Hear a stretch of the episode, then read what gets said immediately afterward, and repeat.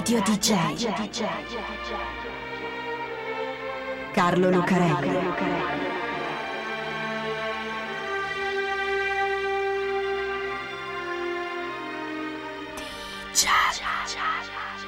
Carlo Lucarelli presenta Di Giallo, il radiodramma di Radio DJ.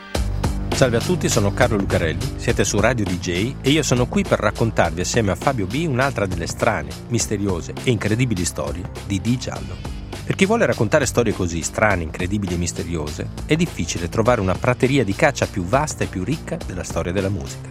Tutta, da quella classica al rock, perché non è che i musicisti del passato fossero meno eccentrici e trasgressivi delle rock star anche se è vero che è proprio nella musica moderna che il mito dell'artista maledetto sembra più diffuso e in forme che hanno davvero del fantastico, come per esempio il Club 27. Il Club 27, The 27ers, è quel gruppo ideale di musicisti che sono morti a 27 anni.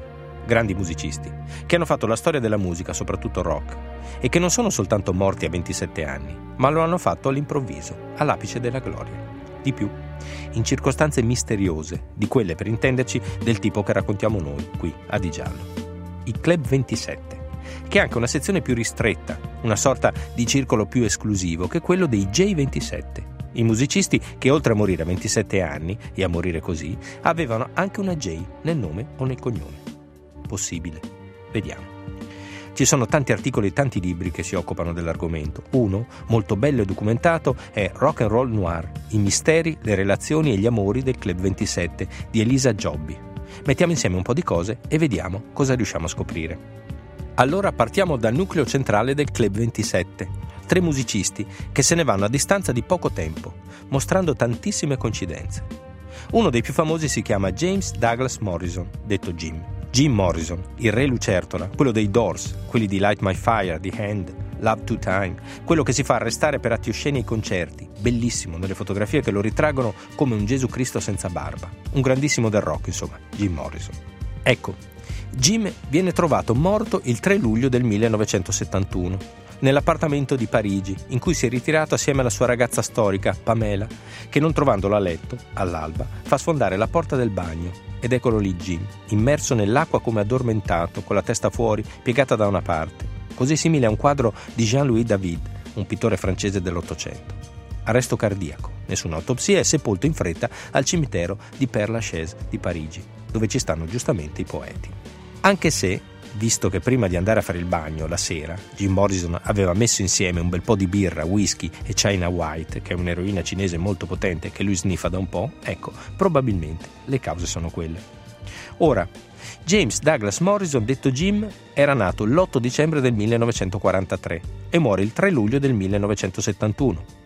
1971 meno 1943 fa 28, ma tolti i quasi 7 mesi che mancano da dicembre a luglio fa 27. 27 anni, 6 mesi e 25 giorni. Ecco, meno di un anno prima Jim Morrison aveva detto una cosa agli amici, che bevevano con lui in memoria di un'amica morta. Aveva detto state bevendo con il numero 3. L'amica morta infatti era Janis Lynn Joplin, Janis Joplin, una delle voci più straordinarie del rock, originalissima, incredibile, una che quando ha qualche talent, una giovane cantante decide di portare un suo pezzo, le si dice che sta correndo un rischio enorme e infatti quasi mai è all'altezza. Ecco, Janis Joplin, traggressiva e spericolata come Jim Morrison, viene trovata stesa sul pavimento della sua camera d'albergo il 4 ottobre 1970, uccisa da un'overdose di China White, che è una droga molto di moda in quel periodo, ma anche molto troppo potente.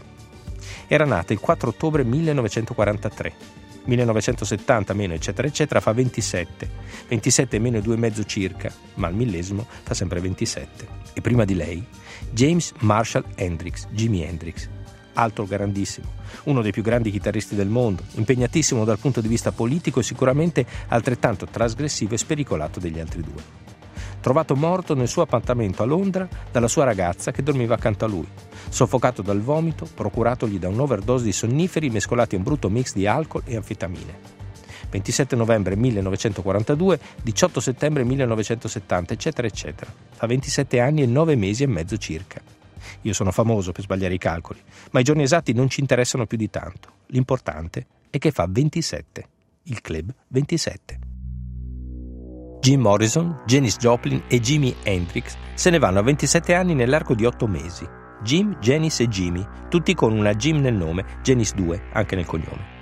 Meno di un anno prima se n'era andato un altro Jay, esagerato come loro, Brian Lewis Hopkins Jones, Brian Jones, musicista ispirato e geniale, uno dei fondatori dei Rolling Stones, da cui era uscito sbattendo la porta poco tempo prima.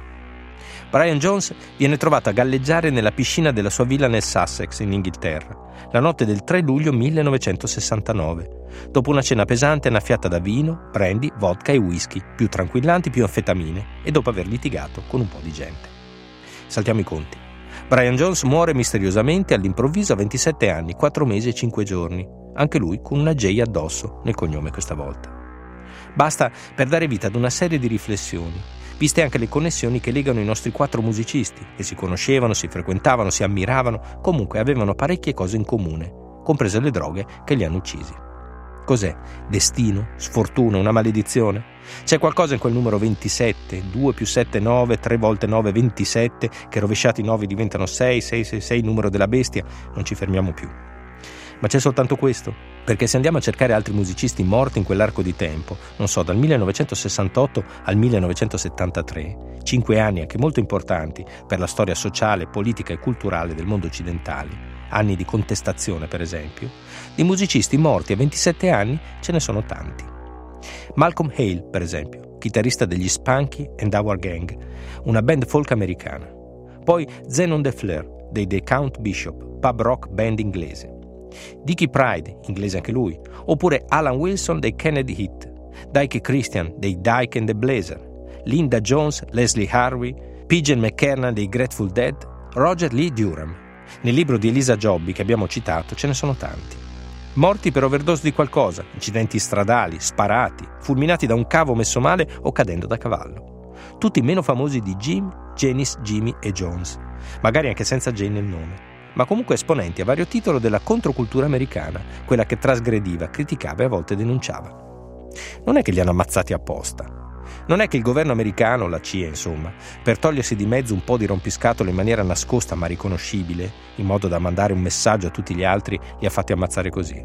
C'è una teoria, anche molto fondata, che ipotizza la mano dei servizi nella diffusione della droga tra le giovani generazioni degli anni 60 e 70, per indebolirne la carica rivoluzionaria. Operazione Caos l'hanno chiamata. Una cosa che sembrava pazzesca, ma che una sua dignità scientifica, anche solo a livello teorico, ce l'ha. Ecco, non è che la CIA ha fatto anche di ammazzare direttamente i cantori, i filosofi, i poeti della contestazione. Noi, una volta, per un programma di mockumentary, falsi documentari, che si chiamava Almost True, fatto proprio per DJ Television, ipotizzammo che il club J27 era stato massacrato da una sezione della CIA che voleva vendicare la figlia di un pezzo grosso dei servizi morta di overdose a 27 anni. Ce lo siamo inventato noi tutto, anche se era credibile. E quindi anche qui, con la dietrologia, se cominciamo, non ci fermiamo più. L'8 aprile del 1994, Kurt Donald Cobain, Kurt Cobain il leader di una delle band che più ha fatto tendenza, e non solo nel senso di moda, degli ultimi decenni, viene trovato sul pavimento di una soffitta sul garage della sua villa a Seattle, ucciso da un colpo di calibro 20 del fucile Remington modello 11 che ha sul petto. Morto da tre giorni, in mezzo ad una serie di oggetti sparsi in giro, Automatic for the People dei Ram sul giradischi e con un mix di eroina e Valium rilevato dall'autopsia nel suo corpo piuttosto impressionante. Suicidio. Era depresso, doveva disintossicarsi, non reggeva la pressione di essere Kurt Cobain, e non solo nel senso della fama. Bipolare e disturbato lo era stato da sempre, e la vita della rockstar non aiuta a trovare un equilibrio, per cui, come aveva annunciato più volte, si è sparato un colpo in testa e si è ammazzato. Oppure no, l'hanno ucciso, come si dice di tutte le star che muoiono all'improvviso, da Elvis Presley a Michael Jackson. Vabbè, fermiamoci qui. In ogni caso, quando muore, Kurt Cobain ha, guarda un po', esattamente 27 anni, un mese e 15 giorni. È proprio con lui che nasce quel modo di dire, Club 27. Passa un po' di tempo, muoiono altri musicisti di 27 anni meno famosi di Kurt Cobain, come Kristen Pfaff, che suonava nelle Hall, il gruppo di Courtney Love, la moglie di Cobain, o Richie Edwards dei Manic Street Preachers, che semplicemente scompare nel nulla. Rapper come Stretch, Fat Pat Hawkins o Freaky Ta Rogers, tutti ammazzati a colpi d'arma da fuoco. E poi Il 23 luglio del 2011 muore Amy Jade Winehouse, Amy Winehouse, quella di Frank Back to Back e Rehab. Un'altra delle voci più straordinarie della storia della musica, anche lei esagerata e trasgressiva, che sembrava non riuscire a sopportare il peso di un dono straordinario come quello che aveva avuto con la sua voce e la sua capacità di farne parole e musica. La trova la sua guardia del corpo che ultimamente le fa anche più o meno da badante, e più che da padre anche da mamma, visto che è tardi, ed Amy continua a non alzarsi dal letto, di più, non si muove proprio. Allora lui chiama l'ambulanza, che quando arriva al numero 30 di Camden Town, dove Amy ha la sua casa a Londra, la trova uccisa da una crisi respiratoria, provocata dai vari acciacchi accumulati rapidamente negli anni di vita così, aggravati definitivamente dalle tre bottiglie di vodka che si è scolata durante la notte.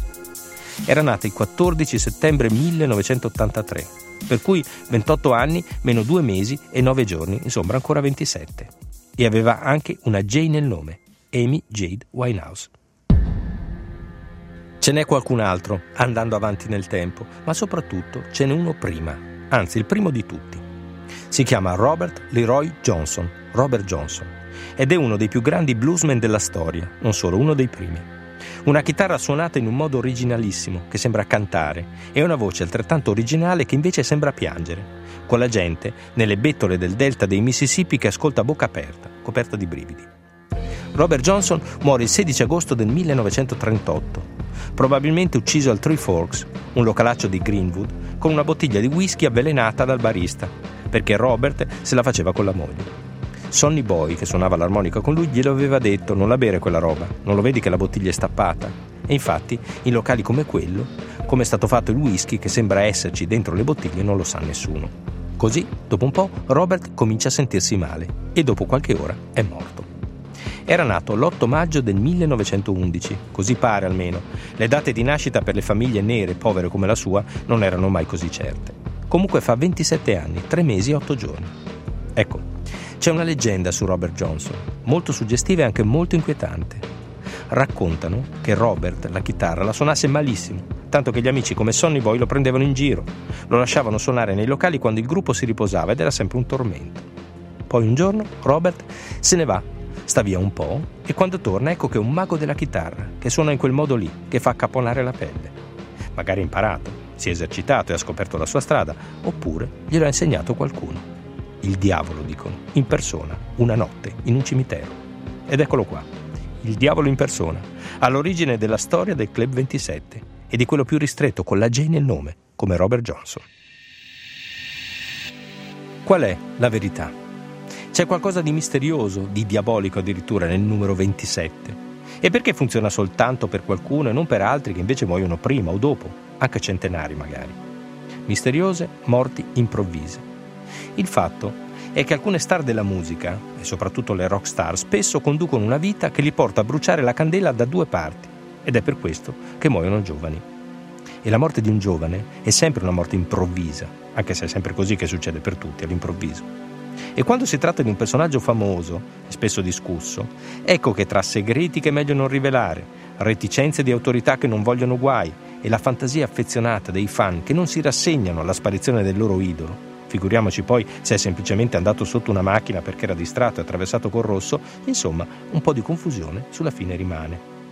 C'è uno studio che dice che il numero di quelli morti a 27 anni è superiore a quelli morti in altre età, ma a parte che è discusso anche quello, in ogni caso le coincidenze nella vita esistono.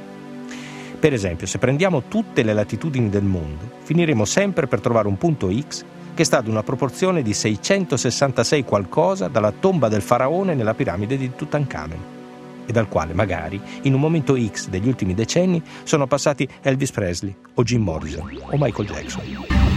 Radio DJ. Carlo Lucarelli.